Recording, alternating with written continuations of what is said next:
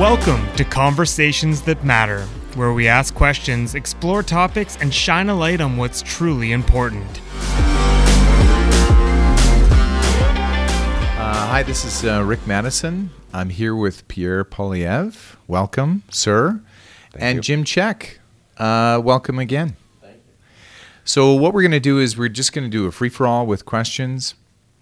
Your schedule is tight, as we all know, but uh, interested to, to hear more from you. And uh, you just finished a, a very nice platform chat here, and we're going to expand on that. So, Jim, why don't you lead us off? So I've been watching some of the video online and stuff of, of some of the events you've had. The reaction you're getting across Canada, as even some of the national journalists kind of questioning your campaign, like how how are you getting that reaction?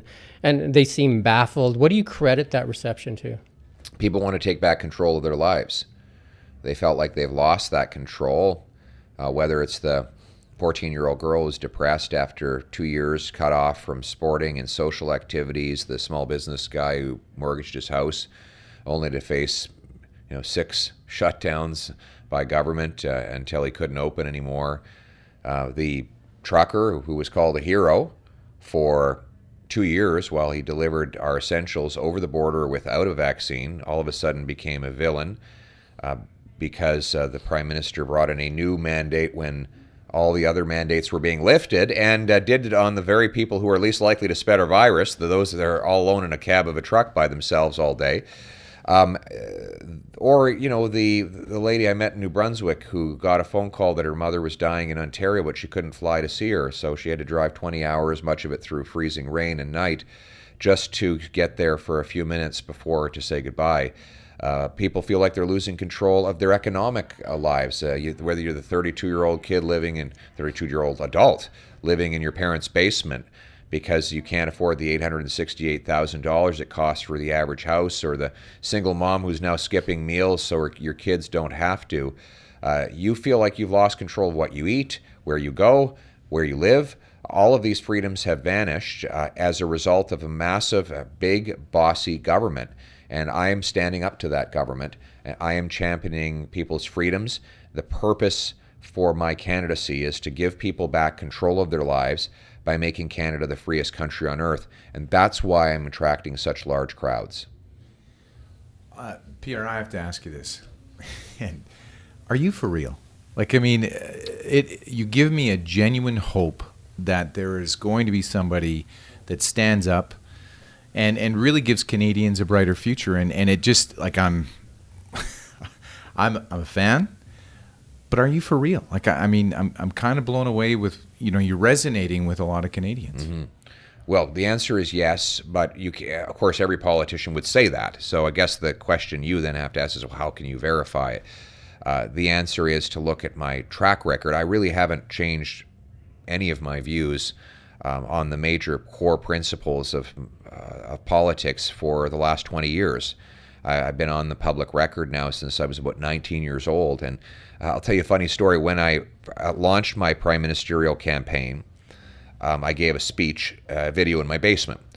And this journalist called me and she said, You know, I looked up an old essay you wrote when you were 19 years old to win a scholarship, and it was the As Prime Minister Scholarship. And she said, I read your essay from that, you know, back in 1999 or whatever it was, and you said the exact same thing then as you said in your launch for your candidacy for prime minister today.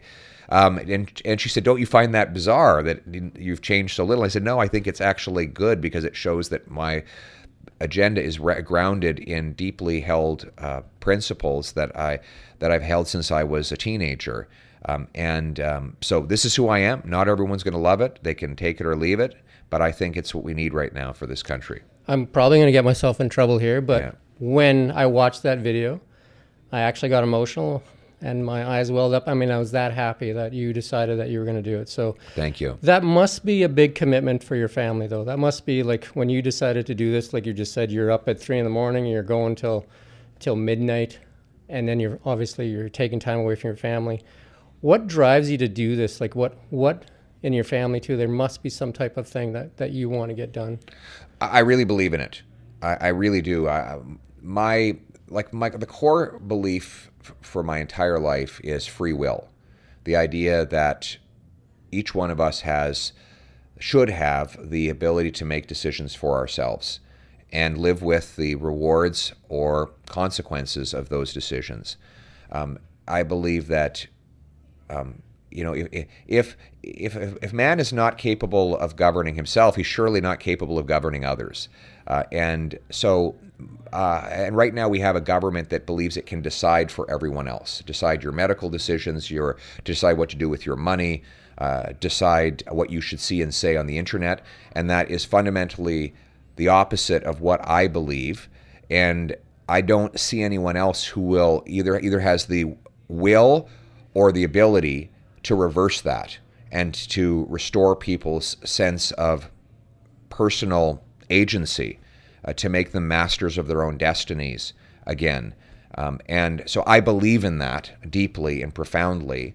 And that's what keeps me going through the hardship. That's what ju- helps me to under to justify being away from my seven-month-old son and my three-year-old daughter, whom I miss very badly. And last night I really missed them. You know, I just kept thinking of them as I was shaking hands with people at our rally, thinking, you know, I, I, I, I, am spending more time with each of these people than I am with my kids tonight. Um, but um, uh, the way I justify that is that I'm doing something that I fundamentally believe in. Well, I, I have to say, I thank you for to your family for making that yeah. sacrifice for for many Canadians because I think, like what Rick was saying, you give us real hope that there's somebody that will answer to Canadians when questions are asked. And I right. think that's what we're not getting out of the current government. They will not answer questions, will not answer to scandals, will not answer to a lot of things. And I think what we really want is that respect that we will be answered to. Absolutely. And uh, look, the word minister means servant, and the prime minister is supposed to be the first servant and uh, that's what that that's important because in our country the state is the servant and not the master at least that's how it's supposed to be. And I want to restore that and give people the ability to make their own decisions and hold their government accountable. Uh, and I think, and we're going to do that. I fundamentally believe that the foundations of this country are stronger than the temporary flaws of politicians, and that's why our system has survived 800 years. We've had horrible politicians in in the British system uh, all around the world over 800 years, but somehow they're all gone. They've all died off uh, with with the with the ages, but the the, the fundamental principle of our parliamentary system uh, remains intact. Mm-hmm. So, as we've indicated, there's uh, the East seems to carry a big stick when it comes to elections. The election results uh, surprised a lot of Western provinces. Uh, how do you hope to achieve office if if the East seems to like can you win in the East? I guess is the the big question. Well, I have seven times. I mean, a lot of people forget because I'm from Calgary. They forget that I'm actually elected in an Ottawa riding. So I, I'm the only conservative that is elected in the nation's capital. There's seven liberals, one conservative. I beat the defense minister when I was 25 years old. I twice got the highest vote count of any politician in all of Ontario. Um, and in the last three elections, I've been the only conservative to win in uh, the nation's capital. A small government conservative in a big government town. So I know how to win elections in the, the, the Ontario suburbs, and now I need to replicate that across the province in order to push us over the top and win a majority government. I like the sounds of that. it's got to be done. How important is energy security to Canadians? Oh, it's essential. You can't be a free country without energy security. And the irony is that uh, we have no excuse. Like there are some countries where they could say we just don't have the resources, but in Canada we have the third biggest supply of petroleum on planet Earth. We have 1,300 trillion cubic feet of natural gas, and yet we're importing 130,000 barrels a day from overseas, which is a million, almost a million barrels a week. Most of it from Saudi Arabia, Nigeria, and a few other countries. Um, so uh, I'm going to restore energy security by repealing the anti-energy law C69 so we can get pipelines and mines built. Uh, I'm going to support Newfoundland's uh, ambition to increase its output of oil by 400,000 barrels a day, which will allow us to fully displace all of the overseas oil that we're bringing into the Saint John refinery in New Brunswick with the goal of, of totally banning overseas uh, oil from Canada uh, within five years. So that we can be completely reliant on our own uh, North American energy. Uh, I'm also going to pressure the Americans uh, to wake up and approve the Keystone Pipeline instead of trying to buy more oil from Venezuela or deplete their strategic reserves. And here in British Columbia, we should we should have five or six uh, natural gas liquefaction projects up and running in order to displace uh, Asian coal burning.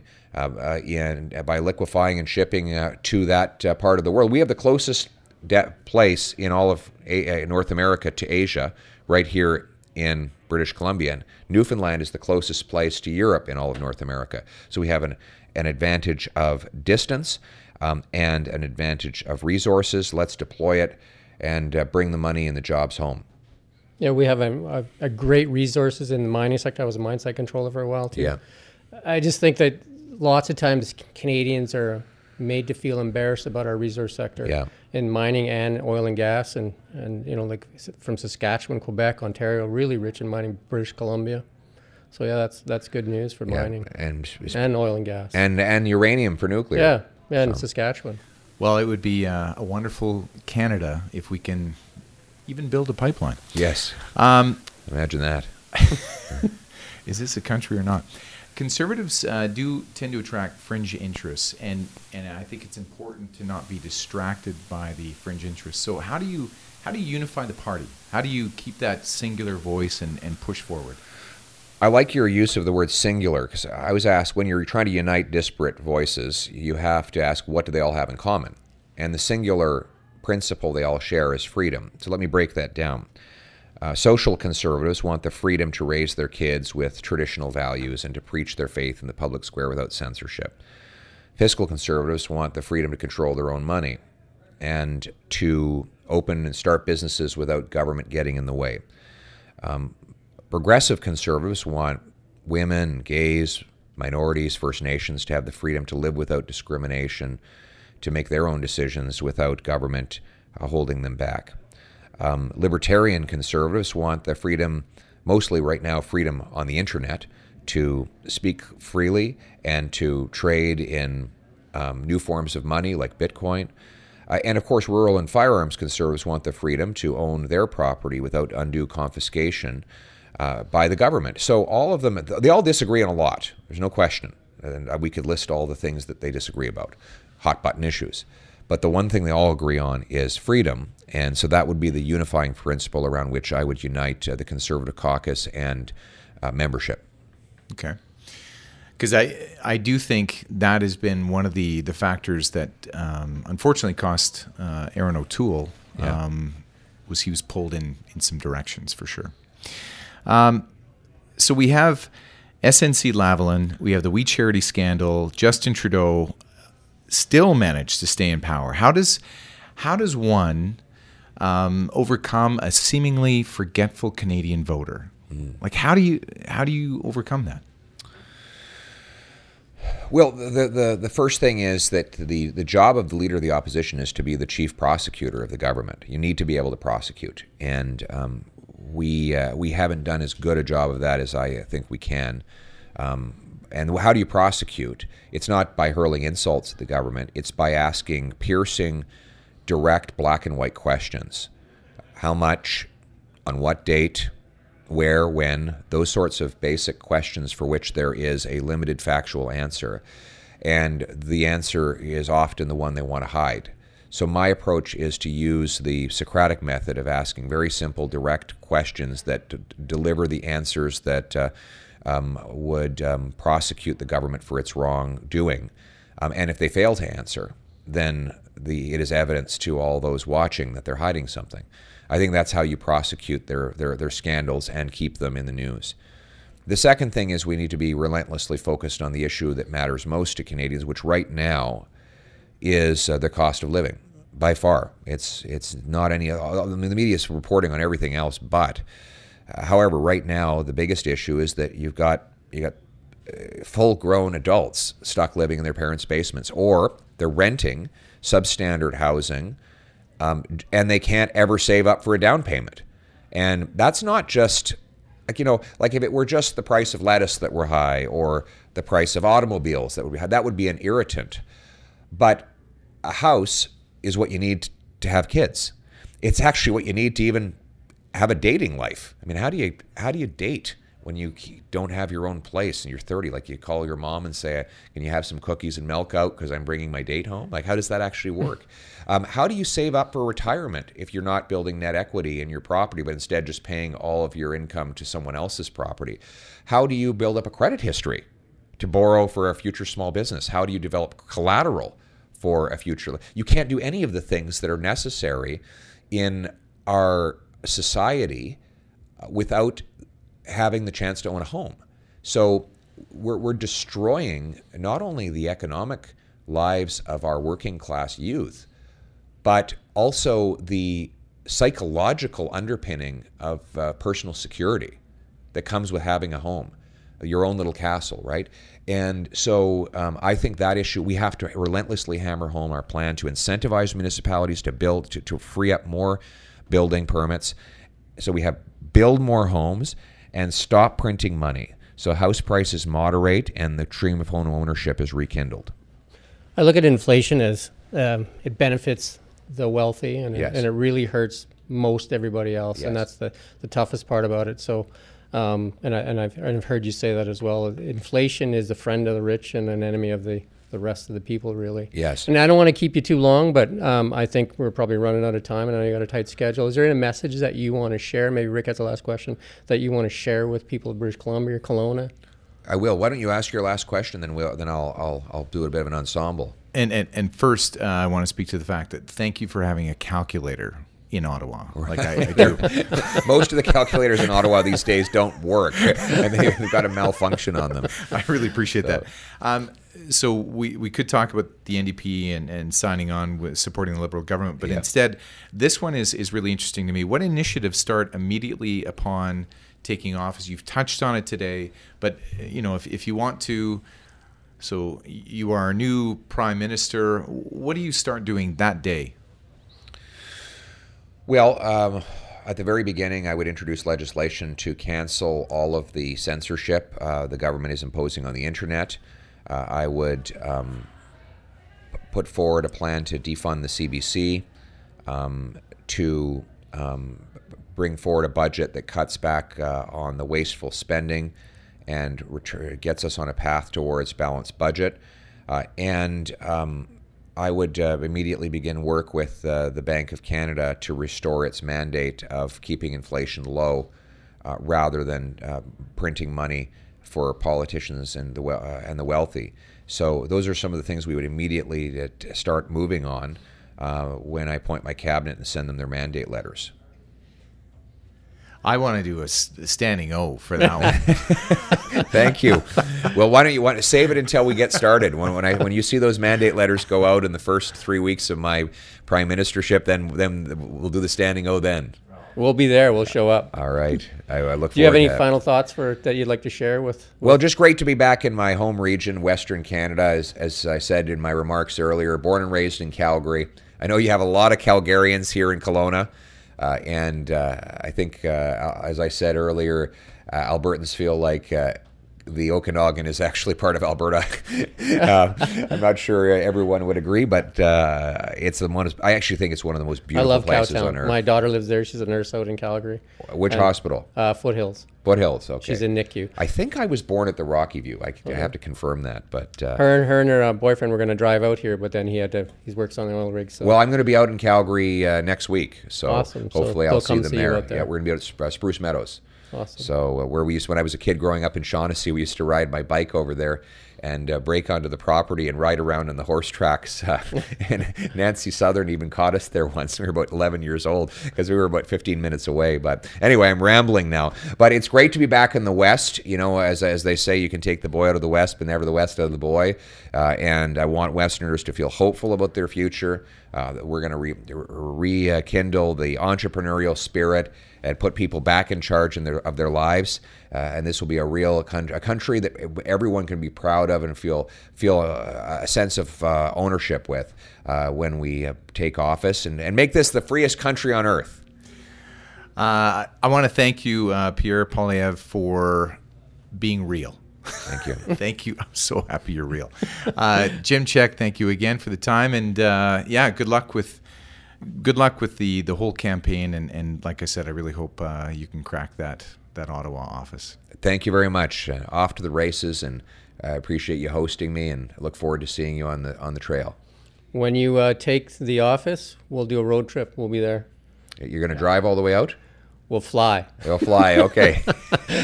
I, I used to drive to Saskatchewan. My daughter went to school in Notre Dame, so that's not even halfway. So, right. so I'll fly. It's a big country we have. Well, we'll a look big forward to country. welcoming you in the nation's All right. capital. Thank you again. Thank you for having me. If you have any topics you would like to hear a conversation on, email us at podcasts at nowmediagroup.ca. This podcast brought to you in part by Canada's debtsolution.ca. That's Canada's debtsolution.ca. On it, you will find a 20 minute documentary on Canadian energy that explains how Canada can help pay down its federal debt.